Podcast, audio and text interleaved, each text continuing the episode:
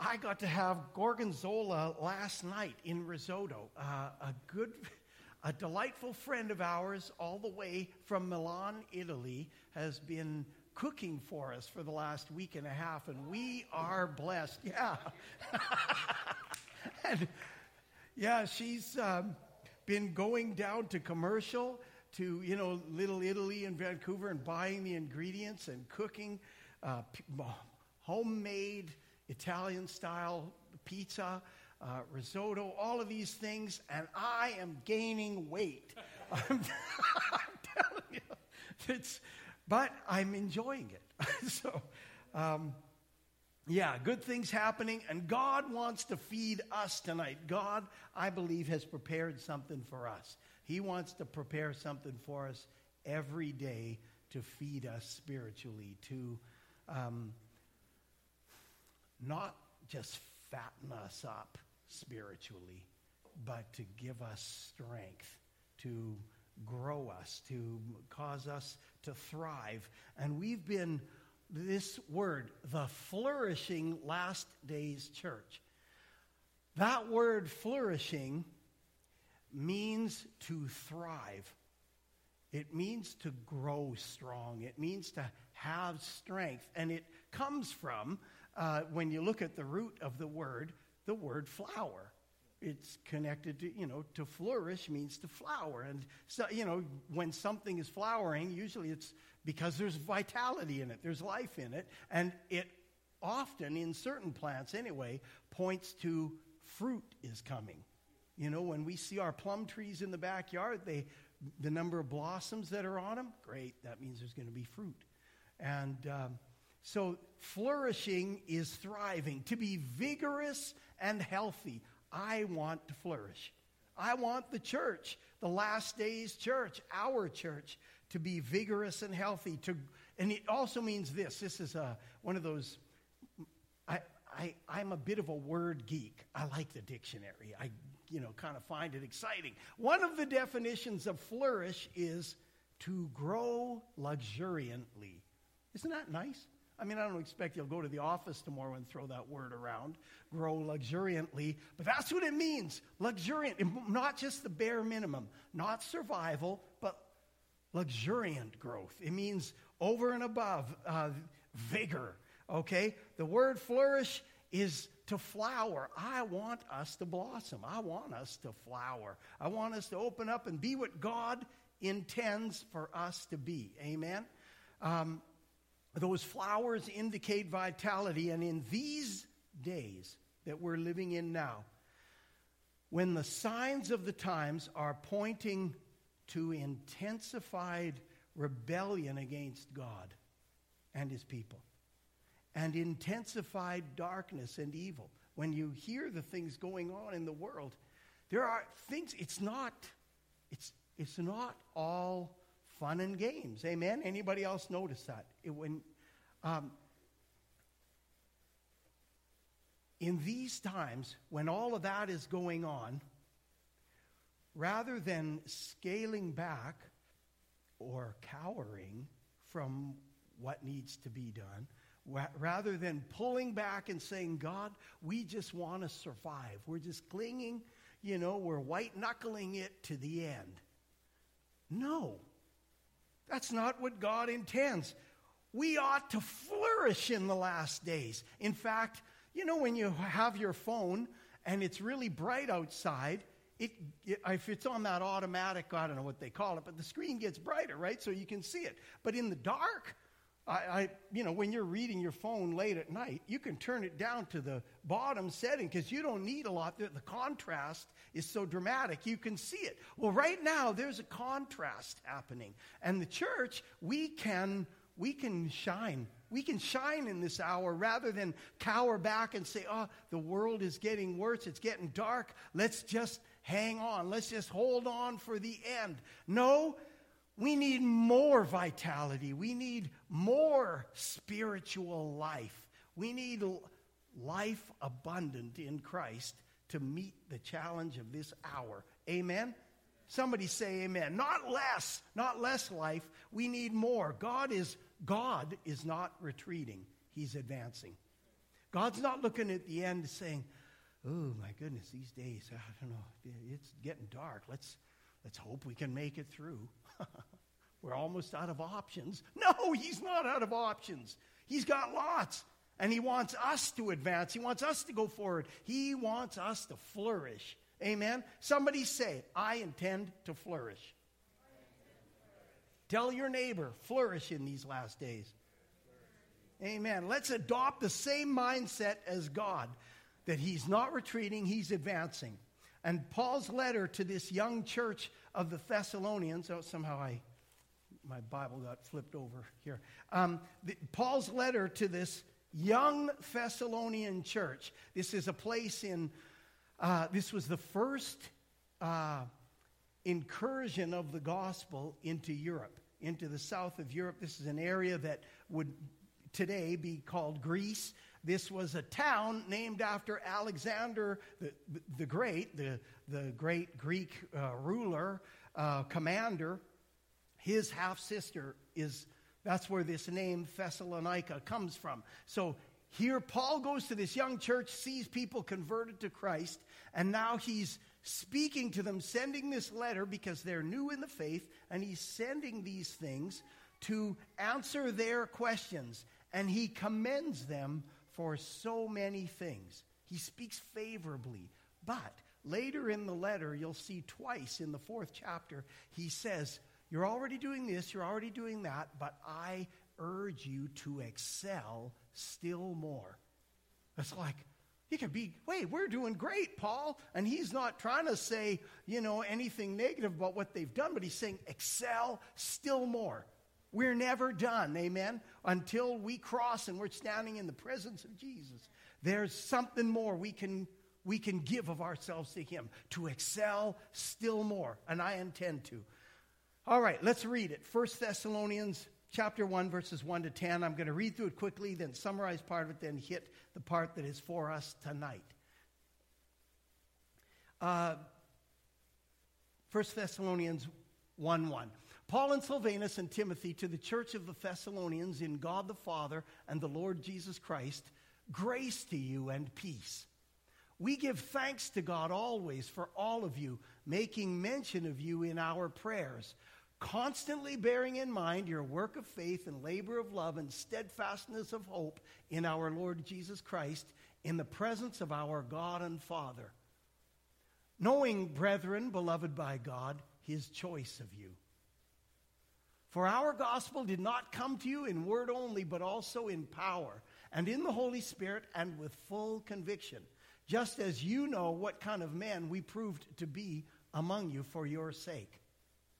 You also became imitators of us and of the Lord, having received the word in much tribulation with the joy of the Holy Spirit. That's what I was talking about a moment ago. So that you became an example to all the believers in Macedonia and in Achaia. For the word of the Lord is sounded forth from you, not only in Macedonia and Achaia, but also in every place your faith toward God has gone forth, so that we have no need to say anything. For they themselves report about us what kind of a reception we had with you, and how you turned to God from idols to serve a living and true God, and to wait for his Son from heaven, whom he raised from the dead, that is, Jesus who rescues us from the wrath to come. Okay, I'm going to summarize verses 2 to 8.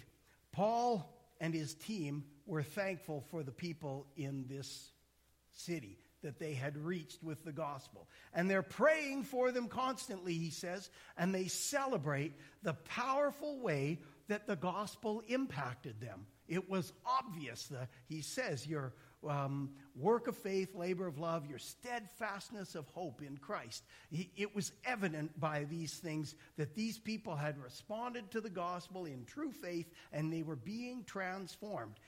And so he says they witnessed the kind of people that Paul and his companions were. They were able to see there's something about these people that lines up with what they're preaching. It doesn't make any it doesn't do any good if we tell people about Jesus, but our lives are horrible examples of him. What'll happen? People will say, Thanks, no, I don't want that.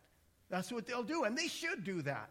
But here they were seeing in Paul and his companions a lifestyle that aligned with the, what they were preaching about this holy God who, out of love, sent his son to them. They saw it. And this infectious gospel, they heard these words, and it produced the same favorable, favorable kind of transformation in them, and they received it. They received it, and it produced the same kind of good transformation, good change. And then again, when they went out and shared with the people of Macedonia and Achaia and wherever else they went, it says those who embraced it, they made uh, uh, Christ known. They saw the change in these ones who had earlier been the audience. They're now the ones bringing the gospel to other people, and their lives were transformed and people saw it. So then, we get to verse 9, and it says, For they themselves, the people you presented the gospel to. If you back up in verse 8, it says, The word of the Lord sounded forth from you or rang out from you. And it says, The people who heard it, they themselves report about us what kind of a welcome or reception we had with you. What is he talking about there? People were talking about how the Thessalonians welcomed Paul and his company.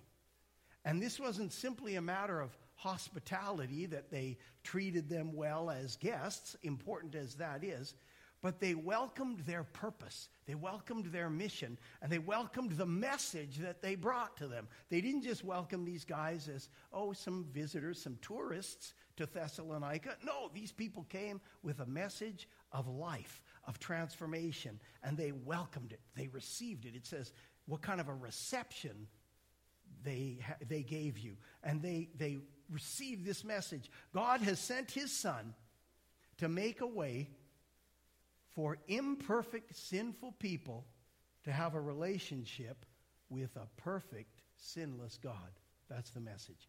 God has sent his son to make a way for sinners to have a relationship, a, a true, living, intimate relationship with a perfect, sinless God. Jesus took the sin and punishment for sin uh, and for sinful people and made forgiveness available for all who would believe in him. That's what Jesus did. And making available a new eternal life in relationship with God. That's what Jesus did. That's what he came to do, to, to make a way for us to enter into that by faith. That's the message. That's why when Ryan asked that question, Cherise said we receive Christ. Why? Because he's the one mediator between God and man who made that way. The one person who paid the price on the cross for us to be forgiven for all of our sins, not just for our sins, but to take to set us free from the rebellion, the propensity to sin, that thing inside of fallen human beings that always leans towards sin. He addressed that too. He took care of it. So, that's the message that Paul and his friends spoke and exemplified, modeled, embodied. And the Thessalonians welcomed them. They welcomed the message and the messengers that were living it and being transformed by it. Ultimately, this was an expression of receiving, welcoming God Himself. You know how Jesus said that. If they receive you, they receive me. If they receive me, they receive the Father who sent me. That's what it was. They turned to God, it says in verse 9. They, they turned to God from idols to serve Him and follow Him and represent Him and be involved themselves in the message and the mission that is more important than anything else in this world. In the end tally, nothing else matters nearly as much as having that relationship with the God of life. Because if we're out of line with Him, we're out of line with life itself, with love itself, with Him. So they got involved in that. They presented Him and represented Him. Okay? They turned from idols, it says in verse 9. They turned from idols, or to God from idols, which are counterfeit gods. They turned from unreal gods. Uh, Psalm 115, I'm going to just flip there for a second because this is kind of an exciting thing to just read. To just hear what this says about idols. Listen to this. In the psalm, it says, Our God is in the heavens. He does whatever he pleases. That's the real living God. Then it says, Idols are silver and gold, the work of man's hands. They have mouths, but they cannot speak. They have eyes, but they cannot see. They have ears, but they cannot hear. They have noses, but they cannot smell. They have hands, but they cannot feel. They have feet, but they cannot walk. They cannot make a sound with their throat. And listen to this those who make them will become like them. Everyone who trusts in them. That's worse than useless people who make those idols and put their trust in them will become like them. Eyes, but they can't see, hands, but they can't work, mouths that they can't speak. All of these things. He says these idols are counterfeit gods of human design. They're impotent and they're worse than useless. They these people, the Thessalonians, turned from those diversions, from those distractions, from that falsehood. They turned from it to the living God the living and true God. That means the real God, the God of reality. I want reality. Amen? I want Him. I don't want to, you know, kind of satisfy myself with a God of my own making that, oh, I'd like my God. I'm going to fashion him and I'm going to make him like this. My God really likes this and he likes that and he likes this and he likes that. And I design him. What does it matter if it's not real? I want the living and true God. He's better than any of that anyway, anything we could possibly design for ourselves. They turned from idols to Him to serve Him. We don't just believe and hold Him in our hearts, there's a tangible serving involved. These people actually followed Him up. They actually followed Him. What do we have to do to be saved? Like Ryan was saying, they, there's we turn, we believe, and then there's more. Then there's more. Then we keep going. Then we get discipled. There's more to do to follow him and serve him. And they'd already begun to express their faith in Christ by sounding forth the gospel in Macedonia and Achaia and other places to other people who were responding to the message of Christ in other cities. Application God wants to do no less today with the disciples here in Richmond, here in the lower mainland. He wants us to turn from false gods, from empty things, from they're called vain or futile things like that, and turn to Him. Amen? He wants no less from us to serve Him that way. Now, faith in Christ impacts the here and now.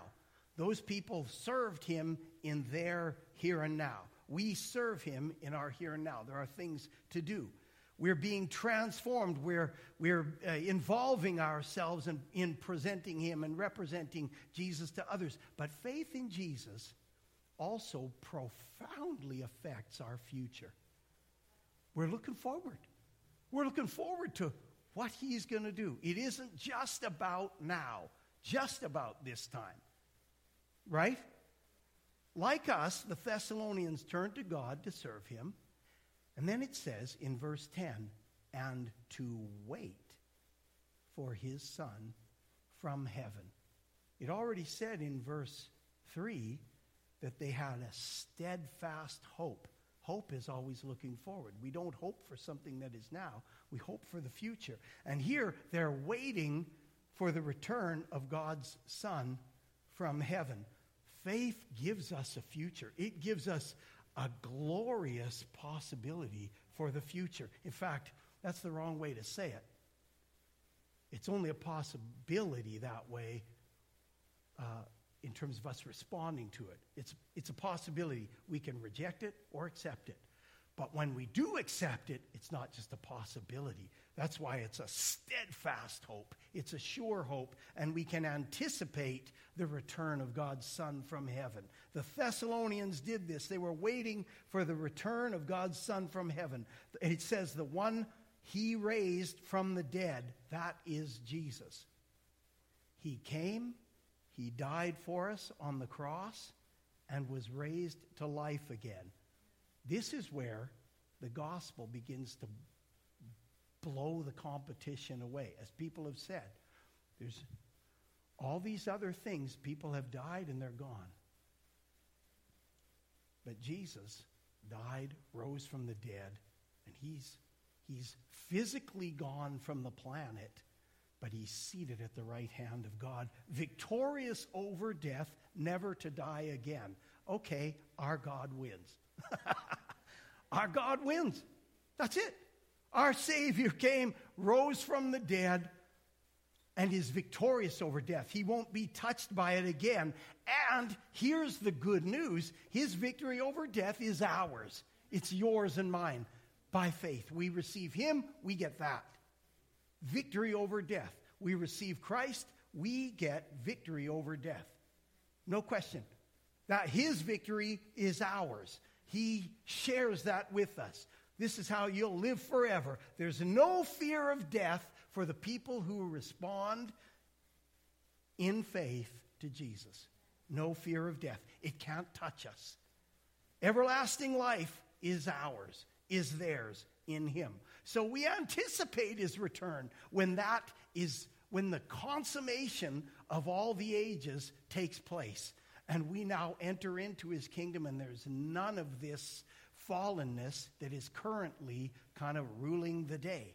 So we anticipate his return from heaven where he's currently enthroned with glory and power and honor and all authority. But he'll come back and then he'll set everything right. Now, he promised in John 14, 1 to 3, he promised his followers that he was, prepare, he was going to the Father to prepare a place for them.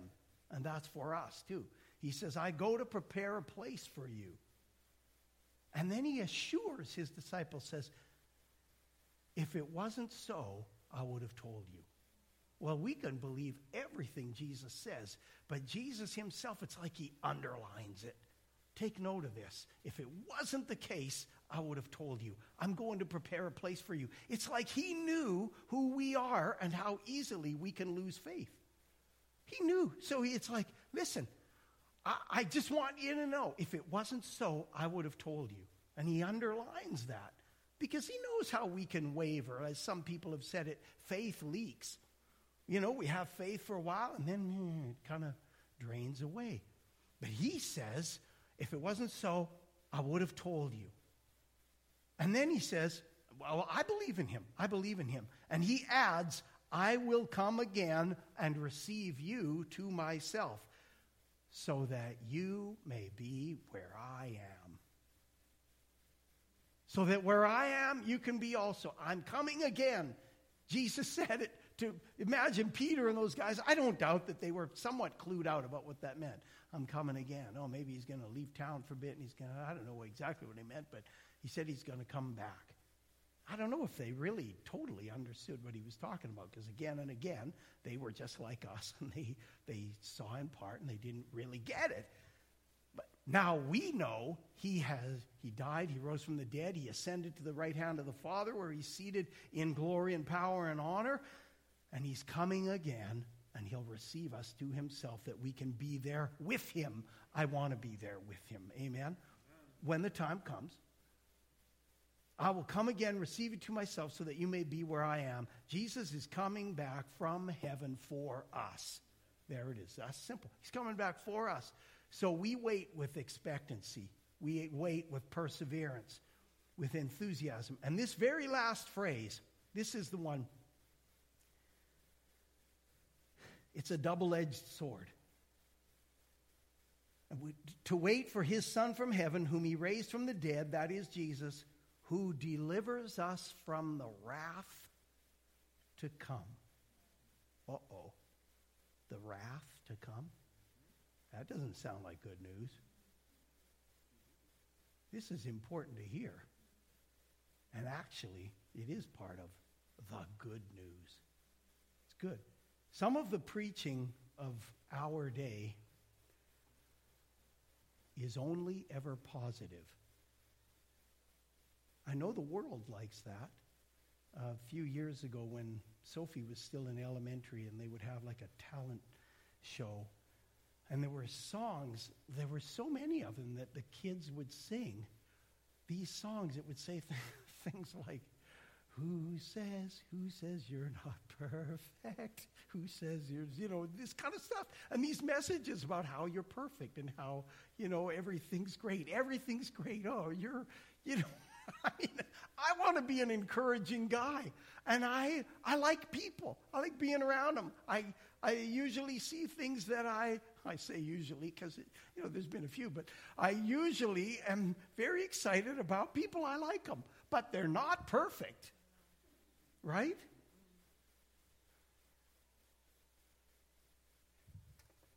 And there, there's something in the preaching of this hour that seems to be that God is only ever approving.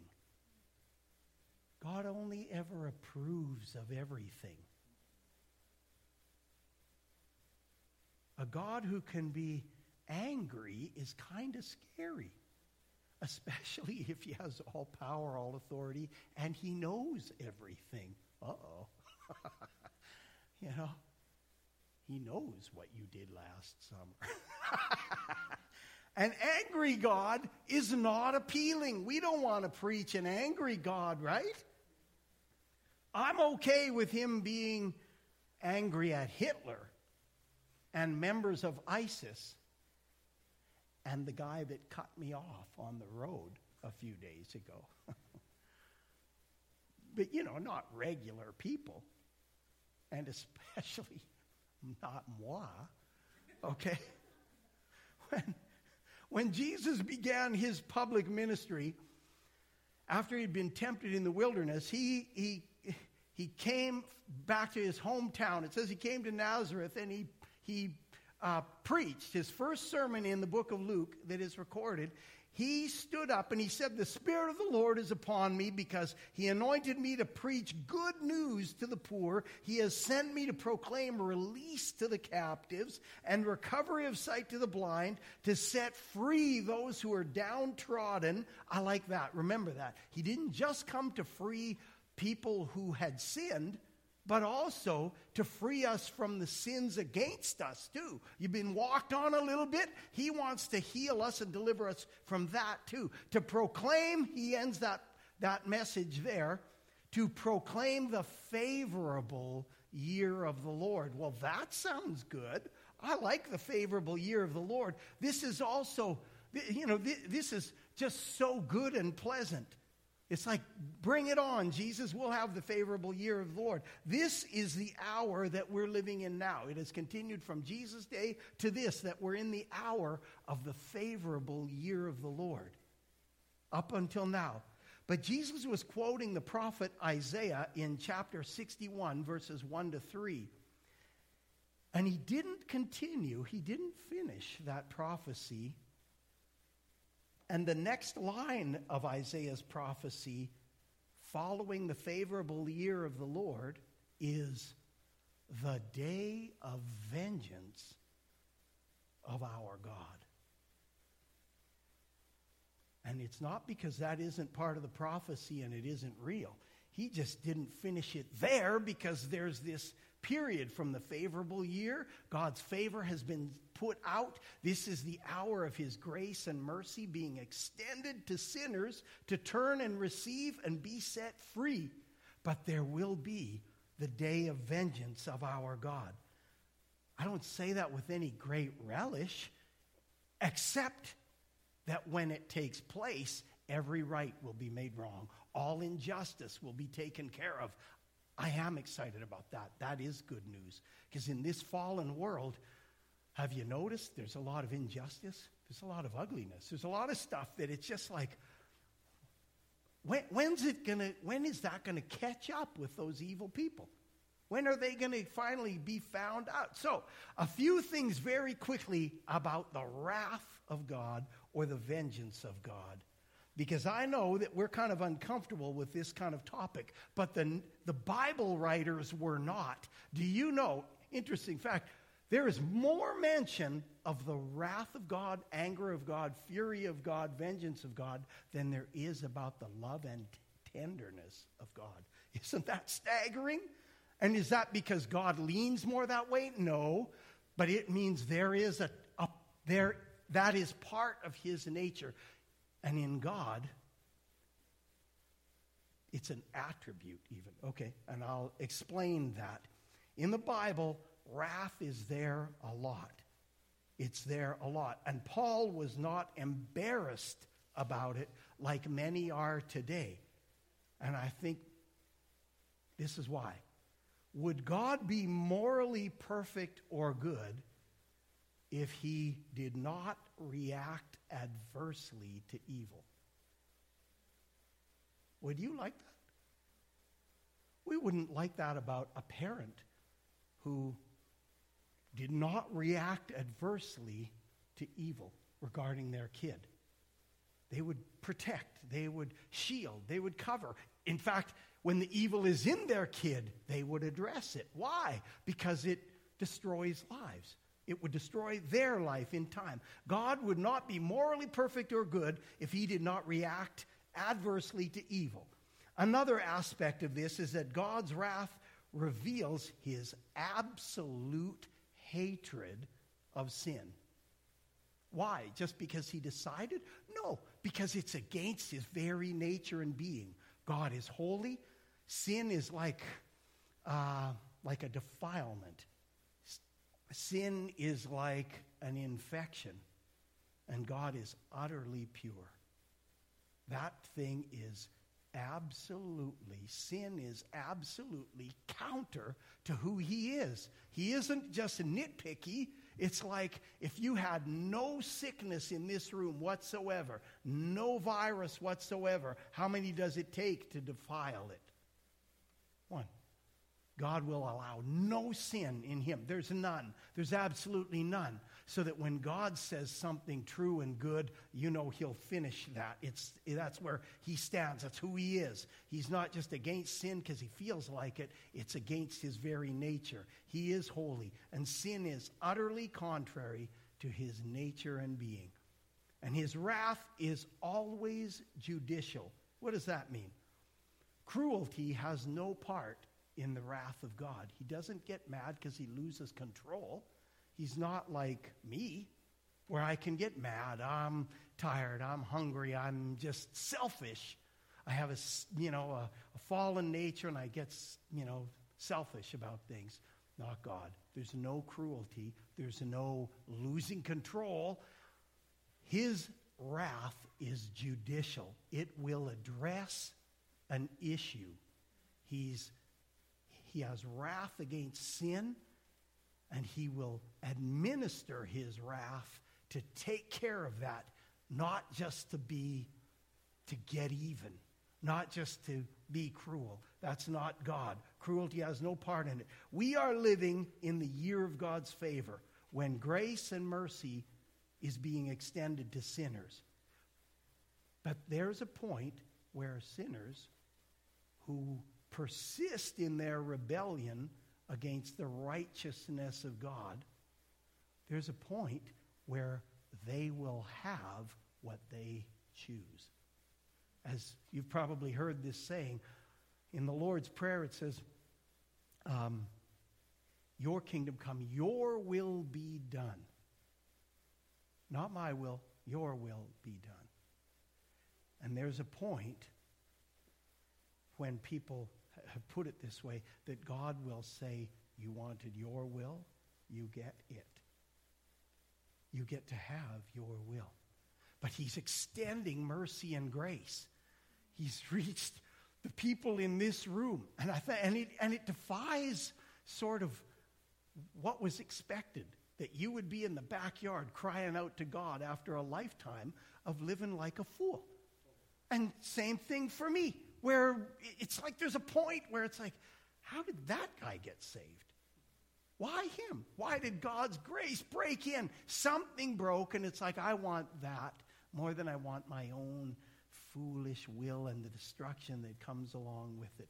God's wrath against sin and rebellion will be administered, But at this time, it's still the hour of his grace and mercy where people have a choice and can turn. It says there's a point in the book of Revelation where people will hide themselves in the mountains and say, Cover us from the wrath of the Lamb.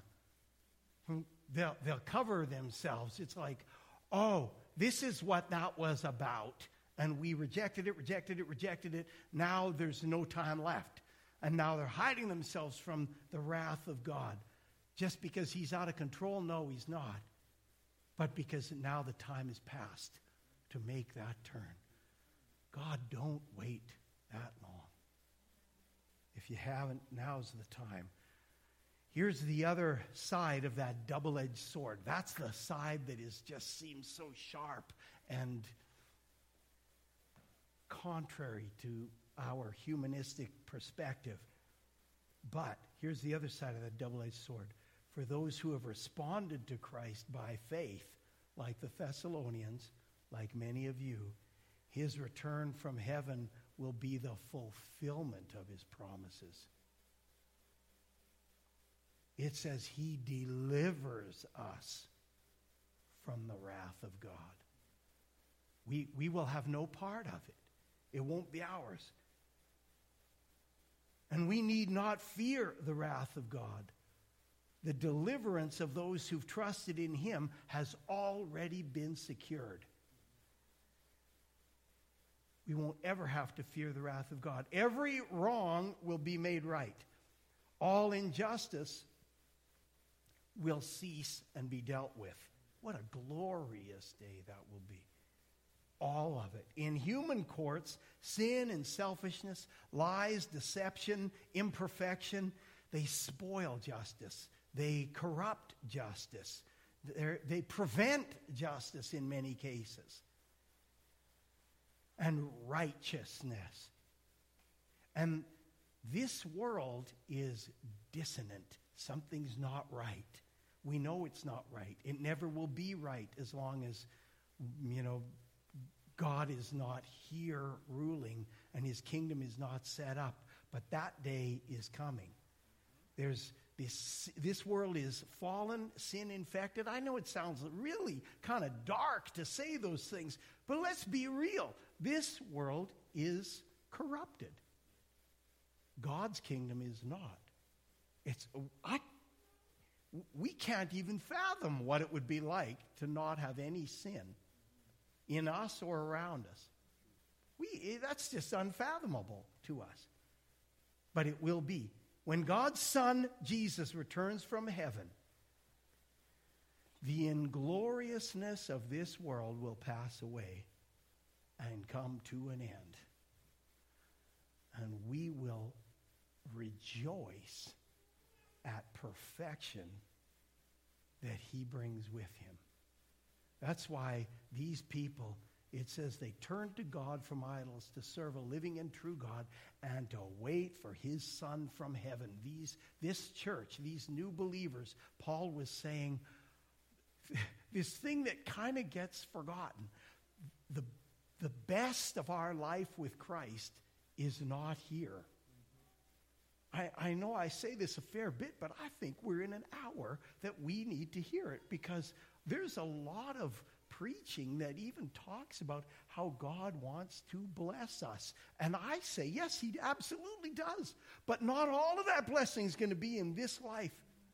In fact, this is like scratching the surface because untold ages will go by when we're with Him in glory and it'll I don't know how that'll be if we'll even rem, you know have much remembrance of it. It's like I'll I'll meet up with Rose uh, in heaven. It says we won't marry, but I'll pass her on the street and say, "Hey, remember when we were married and you were such a sinner?" And so and, and she'll, she'll you